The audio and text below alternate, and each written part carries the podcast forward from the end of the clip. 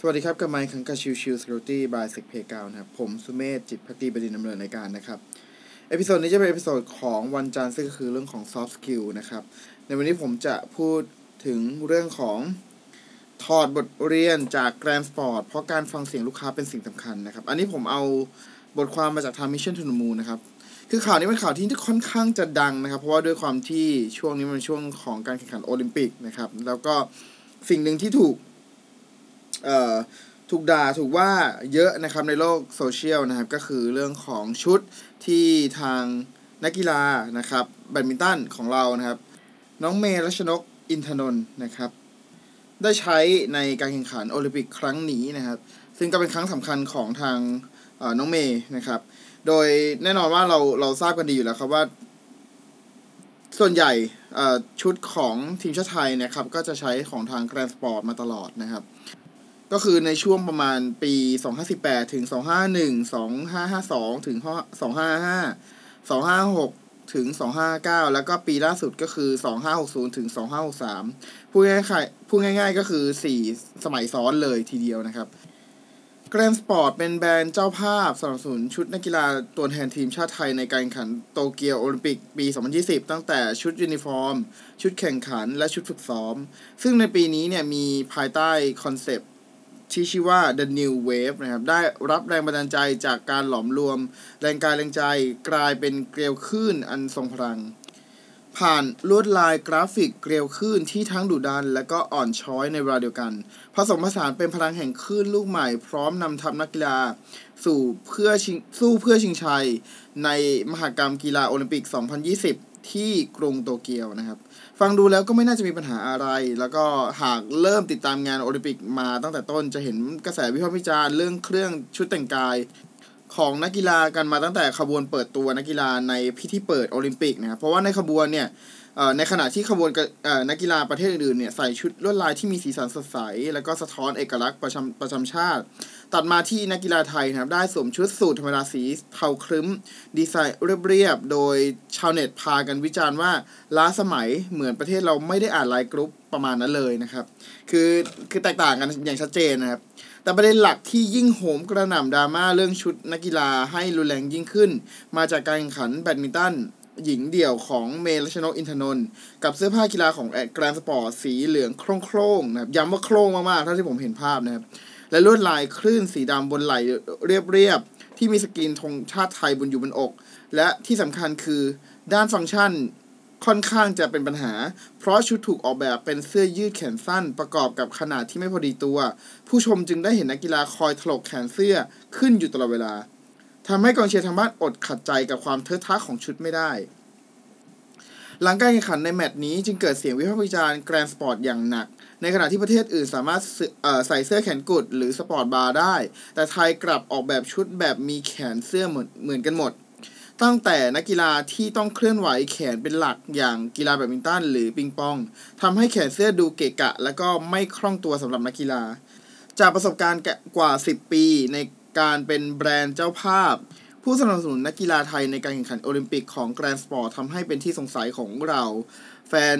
กีฬาว่าทำไมแบรนด์ไม่ออกจาก safe zone เอาแต่ทำตามสไตล์เดิมๆ ไม่ว่ากี่ปีก็ไม่เปลี่ยนแปลง โดยไม่ได้พิจารณาถึงความเหมาะสมของประเภทกีฬา และตามยุคสมัย หรือเพราะการใส่ sport bra และเสื้อแขนกุดสำหรับผู้หญิงไทยนั้นดูไม่เหมาะสม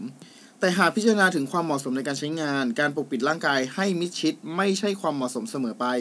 และความกระชับของชุดเพื่อความคล่องตัวก็เป็นอีกเรื่องที่ควรพิจารณาที่สุดเช่นเดียวกัน เพราะการยอมจ่ายเงินสนับสนุนของแกรนด์สปอร์ตในในปีครั้งนี้เนี่ยกว่า 111 ล้านบาท ก็นับว่าคุ้มค่าเมื่อเทียบกับการได้โฆษณาแบรนด์ตัวเองออกไปสู่สายตาชาวโลกจำนวนมาก แต่ถามว่าเป็นสิ่งที่คุ้มค่ากับตัวแทนนักกีฬาไทยหรือไม่ เมื่อเทียบกับการออกแบบชุดที่อาจลดประสิทธิภาพของตัวนักกีฬาลงแบบนี้ ซึ่งแน่นอนว่าสิ่งนี้เป็นสิ่งที่เห็นชัดเจนครับในข่าวในช่วงของประมาณสองสามวันที่ผ่านมานะมีการ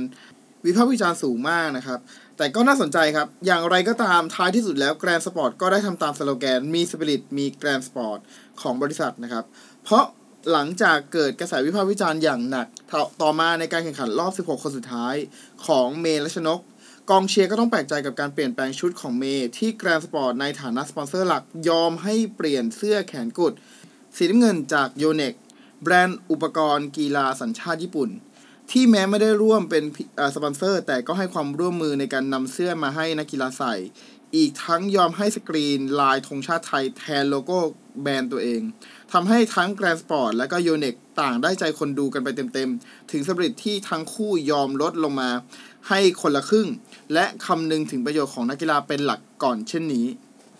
นอกจากนี้นะครับหลังเกิดกระแสในโซเชียลเป็นอย่างหนักนะครับ ทางแกรนด์สปอร์ตก็ไม่ได้นิ่งนอนใจ ได้ออกมารับผิดชอบโดยจัดทำแบบสอบถามผ่าน Google Form เพื่อให้แฟนกีฬาชาวไทยมีโอกาสเสนอความคิดเห็นในการออกแบบชุดสำหรับนักกีฬาทีมชาติไทยในโอลิมปิกเกมครั้งนี้ โดยแบ่งแบบสอบถามเป็น 2ส่วนคือ ส่วนแรกเป็นช่วงให้คะแนนความพึงพอใจในชุดกีฬาในแต่ละชุด ก่อนจะให้แสดงความคิดเห็นติชมวิจารณ์ เพื่อนำไปปรับปรุงชุดกีฬาต่อไปในส่วนหลังของแบบสอบถาม แม้ว่าจะเกิดข้อผิดพลาดไปแล้ว แต่สิ่งที่ดีที่ควรชื่นชมคือสปิริตและการรับฟังเสียงสะท้อนจากความคิดเห็นของผู้ใช้ ซึ่งเป็นใจสำคัญของการประกอบอาชีพธุรกิจใดก็ตาม ก็ประมาณนี้นะครับสำหรับในเรื่องของชุดนักกีฬาโอลิมปิกที่มีปัญหาที่ถูกบ่นเยอะในโลกโซเชียลนะครับ แล้วก็จะเห็นชัดเจนนะครับว่ามันมีผลนะครับทางทีมงานที่ดูแลนักกีฬาโอลิมปิกครั้งนี้ก็รีบประสานงานกับทางแกรนด์สปอร์ตได้อย่างรวดเร็วมากๆนะครับ ต้องชื่นชมจริง ๆนะครับ ทางแกรนด์สปอร์ตก็รับมือได้อย่างดีมากๆเลยนะครับ ก็คือสามารถที่จะเปลี่ยนวิกฤต ให้กลายเป็นโอกาสได้นะครับ ซึ่งอันนี้น่าชื่นชมมาก ๆนะครับ คือต้องชื่นชมจริง ๆ เพราะว่ามันเป็นทั้งเรื่องของการเปลี่ยนตัวของชุดนะครับ ให้ไปเป็นยี่ห้ออื่นนะครับ แล้วก็อีกส่วนหนึ่งคือเรื่องของการทำแบบสอบถาม เพื่อที่จะปรับปรุงตัวเองในอนาคตด้วย ซึ่งอันนี้ผมเห็นด้วยแล้วก็ค่อนข้างจะชื่นชมมากๆในการรับมือสถานการณ์แบบนี้นะเป็นการเปลี่ยนวิกฤตให้เป็นโอกาสที่ดีมากๆนะครับ แล้วก็ต้องชื่นชมอีกฝ่ายหนึ่งก็คือเรื่องของทางโยเด็กนะครับที่ยินยอมให้เอาเสื้อมาใช้ชุดมาใช้ครับแล้วสลักตัวของธงชาติไทยแปะทับตัวของแบนเนอร์ตัวเองนะครับ ซึ่งจุดนี้ทำให้ผมรู้สึกว่าเออเนี่ยคือพยายามที่จะให้เกิดประโยชน์สูงสุดกับนักกีฬาทีมชาติไทยจริง ๆ นะครับ อันนี้ต้องขอชื่นชมแล้วก็ขอกล่าวชมกับทุกๆท่านที่เกี่ยวข้องเลยนะครับ ไม่ว่าจะเป็น ทีมงานดูแลนักกีฬาโอลิมปิกครั้งนี้นะครับ แล้วก็ทางแกรนด์สปอร์ตนะครับ ที่ยินยอมให้เปลี่ยนชุดนะครับ และสุดท้ายก็คือของทางโยเน็กซ์นะครับ ที่ยินยอมให้เอาเสื้อผ้ามาใช้พร้อมกับปักโลโก้ทีมชาติไทยแปะทับที่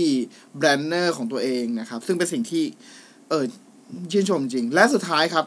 อยากจะชื่นชมอีกส่วนหนึ่งก็คือเรื่องของคนที่ดูครับ คนดูทั้งหลายเนี่ยแล้วพยายามจะคอมเมนต์ติเพื่อก่อนะครับ อันนี้คือสิ่งที่ผมรู้สึกว่ามันทำให้เห็นชัดเจนจริงว่า การที่เราพยายามติ การที่เราพยายามบ่นในโลกโซเชียลนะครับ มันมีผลต่อการพัฒนาในส่วนหลาย ๆ ส่วนจริง ๆ นะครับ และสุดท้ายครับก็ขอขอบคุณทางมิเชลทุนมูนะครับสำหรับบทความนี้นะครับ ขอบคุณทุกท่านที่เข้ามาติดตามและพบกันใหม่สำหรับวันนี้ลากันไปก่อนสวัสดีครับ